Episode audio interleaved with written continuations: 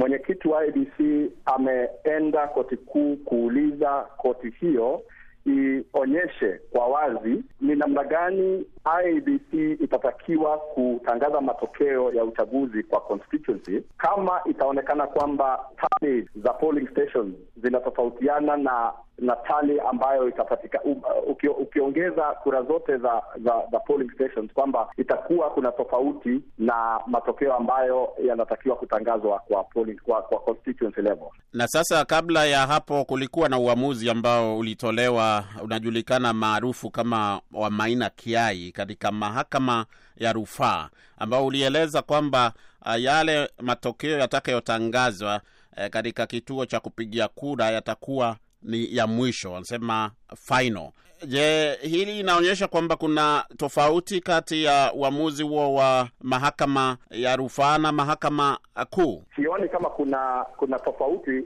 ingawaje kuna uwezekano kwamba mahakama ya juu haikueleza vizuri kinaganaga ni kipi kita, kitafanyika ikiwa ukiongeza kura zote za za polling stations ziwe kwamba hazikulingana na tuseme kwa mfano the registered voters ambao wanapatikana kwa constituency hiyo itakuwa namna gani? Lakini hakuna tofauti, wote koti zote mbili zimesimamia kwamba eh, the, uh, the, kura ambazo zitatangazwa kwa polling stations zitakuwa ni za mwisho, lakini pia kura ambayo itatangazwa kwa constituency level pia ina umuhimu wake, kwa sababu katiba inasema kwamba uchaguzi wa rais unafanyika katika kila constituency ya taifa. Na uh, ukijua kwamba zimesalia takriban siku ishirini tu kabla ya uchaguzi, je, ni lipi litarajiwa kutoka kwa mahakama kuhusiana na uh, kasi ambayo watakuwa nayo katika ku, uh, kutoa uamuzi wao kuhusu suala hili? Kwa maoni yangu, nafikiria koti kuu itachukua muda mfupi kulingana na vile ha, hakuna